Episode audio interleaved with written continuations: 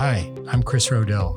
I've written over 3,000 stories and features for magazines like People, Maxim, Sports Illustrated, Cooking Light. I've worked for or been rejected by every single great magazine in America. Other writers brag about interviewing presidents. Other writers brag about interviewing kings. I like to brag that I ate like a king. I gained 20 pounds in one week on the Elvis Presley diet.